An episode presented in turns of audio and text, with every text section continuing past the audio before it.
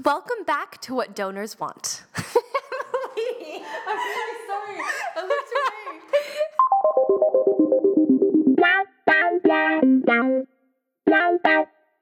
Hey guys, I'm Carlos Miranda, and welcome to What Donors Want, a podcast by IG Advisors.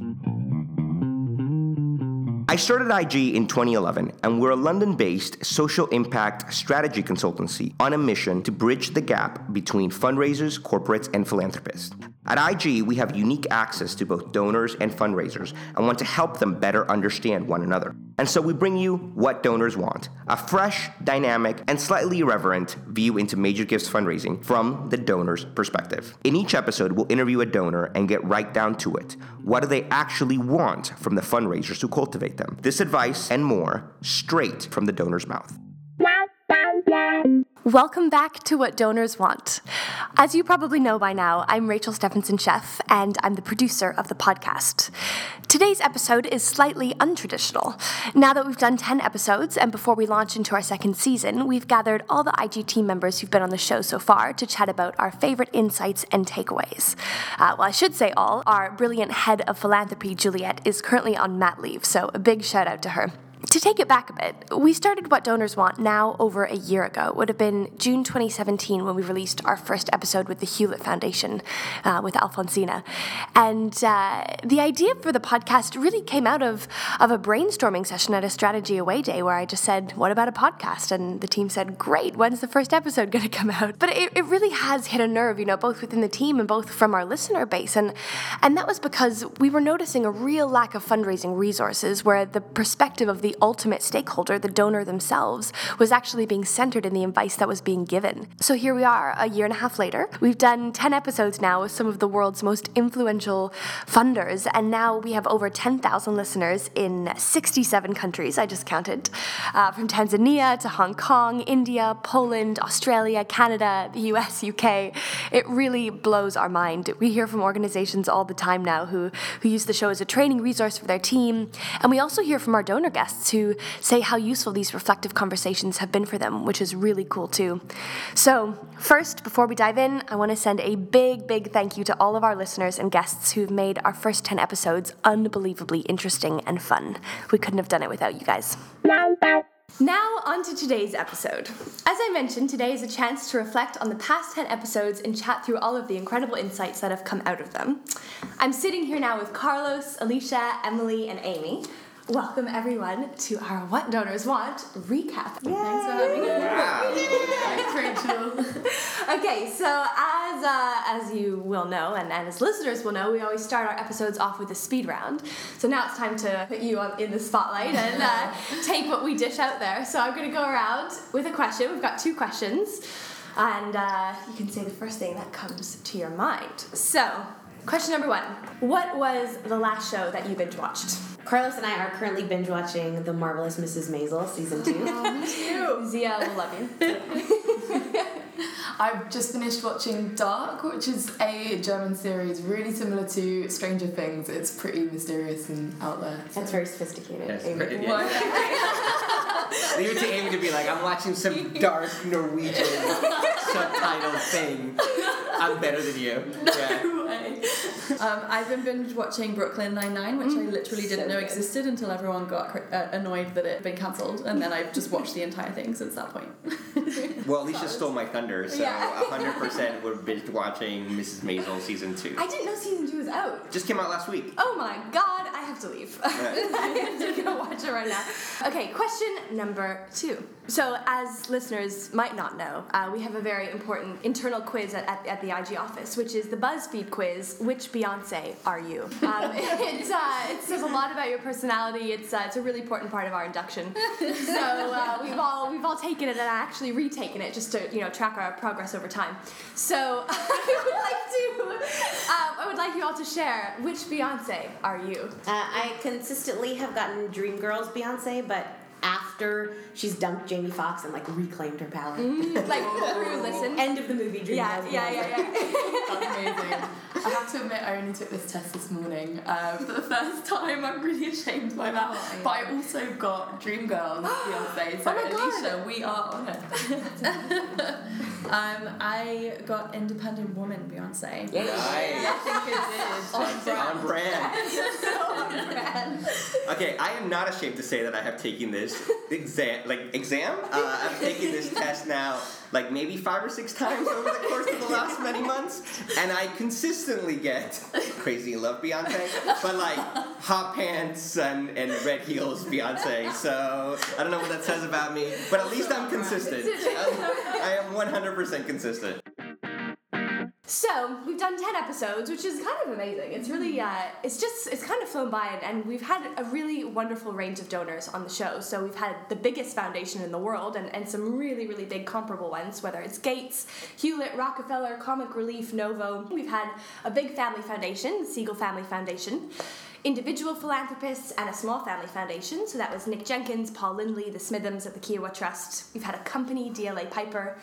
And, you know, while of course they all have unique motivations and insights, the episodes have also illuminated many common threads and motifs between all of the different donor experiences, which I think is also very relevant. So now I'm going to turn it over to you guys and ask what is the one theme or insight that has really stuck with you over the last year?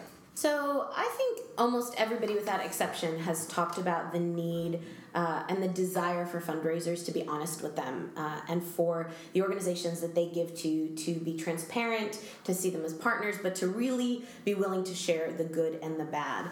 Um, and I can certainly tell you from our experience working with donors that that's 100% true. I think sometimes that can be really scary to share something about yourself or your organization where it's not going well. Um, but some of the most meaningful relationships that we've seen our donors have are with partners who have given them that kind of I'm having a challenge, you know, can you help me think about how to deal with it or this is how we're dealing with it. But that really honest approach, it's really highly valued and I think it's one of the things that they've said but that they really also truly believe. Yeah, I think one of my favorite quotes from uh, from one of the episodes was uh, Nick Jenkins, who said was speaking about how gloss is very boring, and he said, "I want to deal with the truth." and not stopping there, building some, one of the biggest insights for me was um, continuing that relationship beyond just the donation itself or however a donor chooses to support that organization. So, Andy from the Segal Family Foundation really made a point that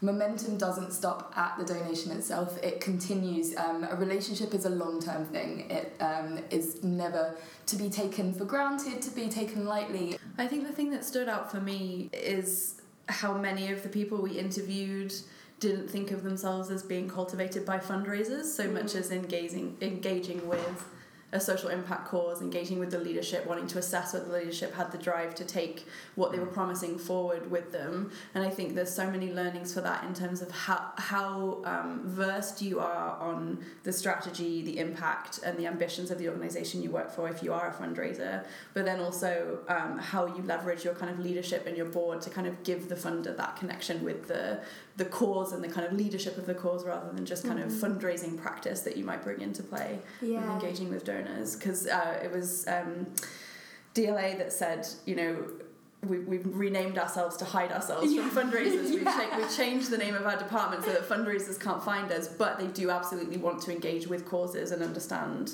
um, you know, what, what working with a, a social cause or a charity can, can help them to achieve. So it's not that they don't want to talk to people who want to raise money. It's just that that kind of uh, fundraising practice, rather than engaging with leadership and talking about a shared vision, um, is it's a very different approach. Yeah, and I mm-hmm. think that also came through when we we always ask the question about how how they identify organizations or charities to partner with once they've chosen their their cause area, and a very common mm-hmm. answer was we like to find, we don't like to be found. Mm-hmm. But of course, as we always say to them, momentum has it needs to have momentum on mm. both ends, and charities can do things to be make themselves be found, but it's it's a very delicate balance of doing that without seeming like you're too much of a fundraiser, you know, Yeah, quote yeah. unquote, and, and making it feel genuine and, and like a real partnership from the beginning on both sides. Well, I think off the back of that as well, there's so much. I mean, we, we advise clients on this all the time in terms of taking a relationship based approach, but then also kind of having patience about the time that mm-hmm. it takes to build the kind of relationships that lead to significant partnerships and significant gifts.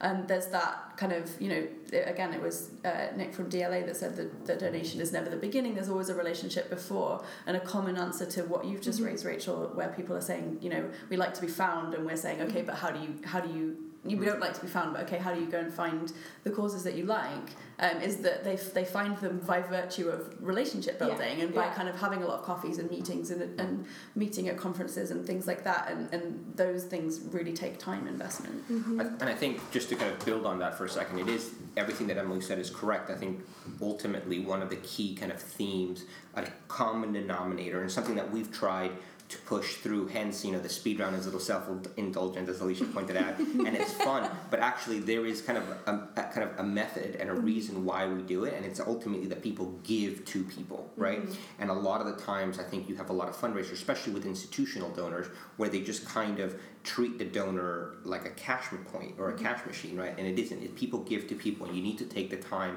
the energy, um, the resources to develop tangible, real relationships between you and the donor.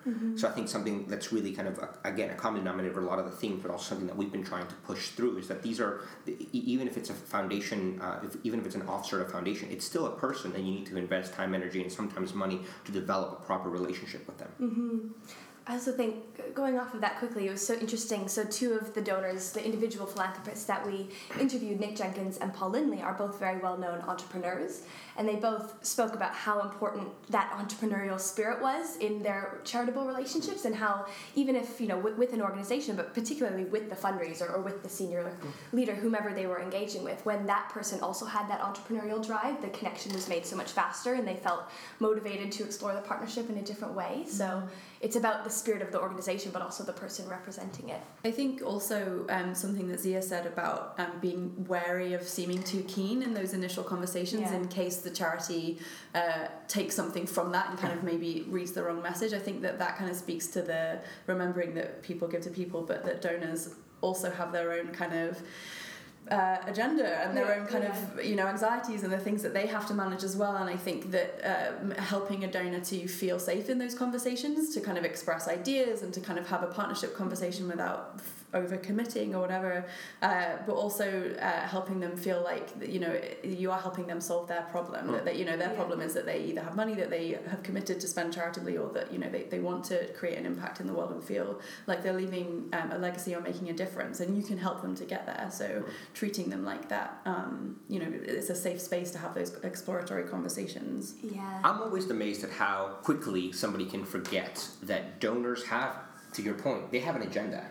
Yeah. Um, you know, 99.9% of giving vehicles, whether it's a DAF, a foundation, whatever it may be, um, they have an agenda. They have a, they, they want to move the needle on any, on a particular issue or a range of issues, um, and that's okay. And I think Alfonsina, who was our very 1st uh, who was our guinea pig, um, it- you know, talks about that and if it's not a fit it's not the end of the world it's fine and like and i think that it, sometimes we uh, you i speak i used to be a fundraiser. Um, you know i think we need reminding of that a little bit because sometimes we see an opportunity and we want to make it work and so we'll try to bend over backwards but that's not always necessarily the right approach and the right strategy. And so i think remembering always um, that donors have their own agenda and if you can't align yourself with it that's okay. Go somewhere else Yeah. or It has to be a fit on both sides, and I think one thing um, we often see in our work are uh, fundraisers or people that work for organizations coming to ask, well, you know, should I tell them about this piece of work that I do, or we have this, you know, uh, kind of political advocacy side of things. Should I not tell donors about that? And uh, my answer is always, uh, you don't need to lead with every message, but you have to be true to your mission and true to yourself. A good relationship with a donor is a fit. It has to be a fit on both sides. Fundraisers want to work with people they like just as much as donors want to work with people they like. And so finding that right fit can be challenging, and that's more of the art and less of the science part of mm-hmm. fundraising. Mm-hmm. But I think it's something that everyone that we spoke to through the podcast really craves having that right fit. When it works, it can really work well. And when it's not the right fit, sometimes it's just best for everybody to mm-hmm. find other partners and move on. Yeah.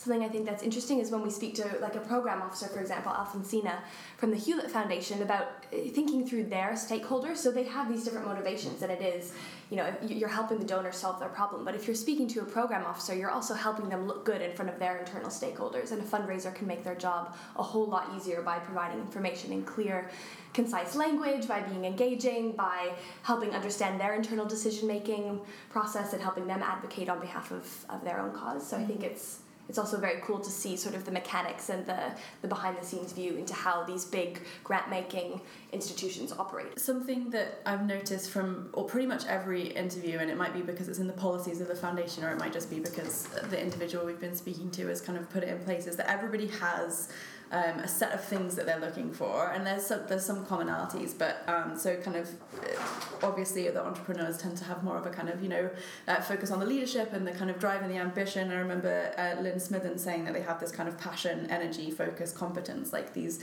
this list of things that mean success to them, and I think I mean, that's useful to understand because we're just asking a simple question and they are able to give a pretty clear answer straight away. And that is something that you can do with every donor and should do straight off, which is just say, like, what are you looking for? Like, what are the things mm-hmm. that are mm-hmm. important to you? Not trying to, like, look for subtext or find, like, a hidden, you know, point C3B in the policies of the foundation, but just literally asking the person that you're speaking to, like, what works for you.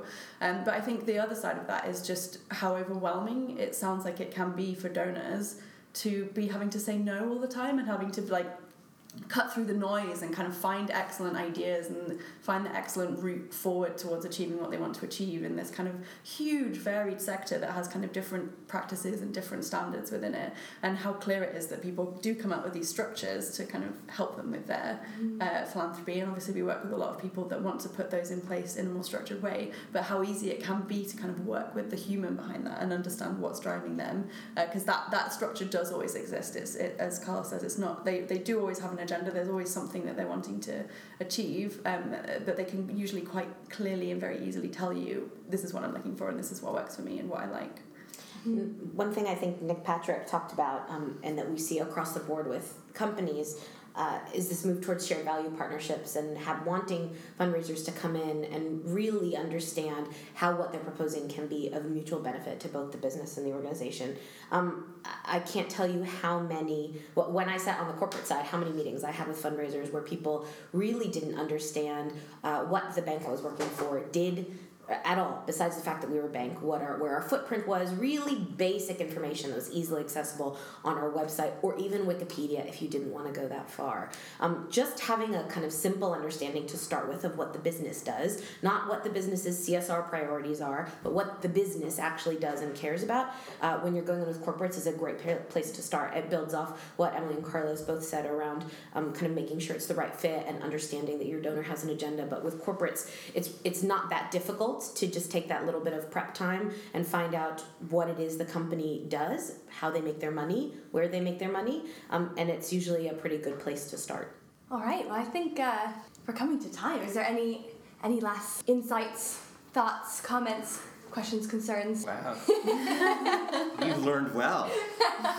Um, no, I think I think that that's right. I think what Alicia said is, is really true, um, and I think it's it's a good message to a lot of our listeners, which are you know philanthropy and fundraising professionals within small, medium, and large charities and nonprofits mm-hmm. uh, in 67 countries. I learned this morning. Amazing. 67 countries. Hello uh, to our Rwanda listener. exactly, our one Rwanda listener. Um, but no, but I, but I think I think that that's right. I think always, you know, the the common denominator among all of it and the reason for the podcast is yes to give insight but also to just remember that donors are people too and you need to cultivate them and i sound like a broken record but i do think that that is kind of the key mm-hmm. um, a key component of fundraising right we always um, alicia talked about the art of fundraising and i always say to our clients um, that fundraising is much more of an alchemy than any of us would like there is definitely mm-hmm. a science in terms of like how many times you should follow up and how long after etc there is definitely a science and a data led component to fundraising, even major gift fundraising. But there's also an art, and that art is part of it is a big component of that art is taking the time to really connect with somebody and develop and take them on a journey um, um, in terms of kind of what your organization does. So I think I, acknowledging the fact that fundraising is a little bit of an alchemy, uh, you'll be I think I think you'll you'll you'll be a better fundraiser once you kind of come to terms with that. Going on that as well, no donor is the same. Every single donor has uh, different motivations, um, different goals, a mission, um, different ideas of what charity and what kind of um, making impact means to them. So there's no one approach. I mean, you've really got to do your research into who you're approaching and understand how you can find value for both sides of the table um, in building that relationship. I think from a partnerships perspective, I mean, we've said, you know, it's a partnership, you need to talk to them, you need to ask them, blah, blah, blah. But I think also thinking from a fundraising perspective and from an organizational perspective, what else can be part of that partnership other than money. Uh, and obviously that rings very true with a lot of the kind of corporate relationships. But on the foundation side as well alfonsina said you know funders talk to each other. We have a bird's eye mm-hmm. view of what the sector you're working in looks like. So you might be coming to us and saying you know this thing that you're doing this thing we're doing is excellent. And this is how you can achieve impact. But we might know that there are three other people doing the same thing and that you could all learn from each other or that we would like to fund you to do a specific part of it and them to do another part of it. And i think that there's a lot of knowledge sharing that can take place in really healthy philanthropic partnerships that doesn't currently happen. And that's what funders want, as well as what uh, non-profits could benefit from. So I think just thinking about the other parameters of partnership um, with philanthropy donors as well as with corporate partners is a really kind of valuable takeaway mm-hmm. from this. And that's obviously especially true for donors who have a large portfolio and but do have that kind of bird's eye view. But they do work with each other as well across cause areas. So it doesn't just have to be a big foundation for them to have that perspective and to, to be able to add value beyond just a cash donation. Something, Emily, that I love that you said before is how you know, of course, there's so many variables and considerations when engaging with donors and their motivations, but it's also it's maybe it's simpler than a lot of people think. It's about directly asking them, as you said, what do you want from this partnership? What are your expectations? What are your ambitions? And I think that was, I mean, that's one of the reasons why we created this podcast because we're a consultancy, we're not fundraisers. So there's a, there's a power dynamic shift that allows us to ask these questions in a direct, irreverent way, as we say. Uh, but I think it's it, the answers that have come, come out of this have been so so interesting, um, so unique. The donors on the show have said how important these these conversations and these reflective conversations have been for them, and how it's sort of opened their mind to thinking about their philanthropy and um, in a more expansive way. So I think, I mean, we're going to continue to ask the what donors want question in season two. We've got, well, I've got a bunch of interviews lined up definitely through the summer. So uh, there's a really exciting pipeline ahead, and we're going to get more niche and more interesting. So stay tuned. But I, I, we also encourage, as we do to our clients, these are questions that fundraisers can ask themselves, and and uh, it's important to start partnerships off that way on that honest note. Mm-hmm. I want to say how much I've enjoyed the experience of doing the podcast, not being a podcast person myself. I really enjoyed both doing them and listening to them, um, and I I enjoy how uh, relevant they are and how in the moment because I think our field is changing. Uh, mm-hmm. I think the world is changing pretty dramatically, and our field is changing fundraisers will need to change and donors will need to change to keep up. Mm-hmm. Um, so I look forward to the challenges that 2019 will bring um, and to continuing to have conversations that are real and authentic and in line with what's happening at the very moment because I think things are moving quickly and we all need to make sure we keep up. Mm-hmm. I think that's all we've got for today. Thanks very much. Happy 2019. Happy 2019, guys. Okay, so that's all we've got for today's episode. Stay tuned for our second season in 2019. As I said, we've already got some amazing interviews in the pipeline, and of course, we always encourage our listeners to continue to get in touch with feedback and comments. You know where to find us Twitter at IG underscore advisors, our website, impactandgrowth.com, or coffee anywhere you so choose in London. Thanks again for listening. See you soon. To paint the picture, in April.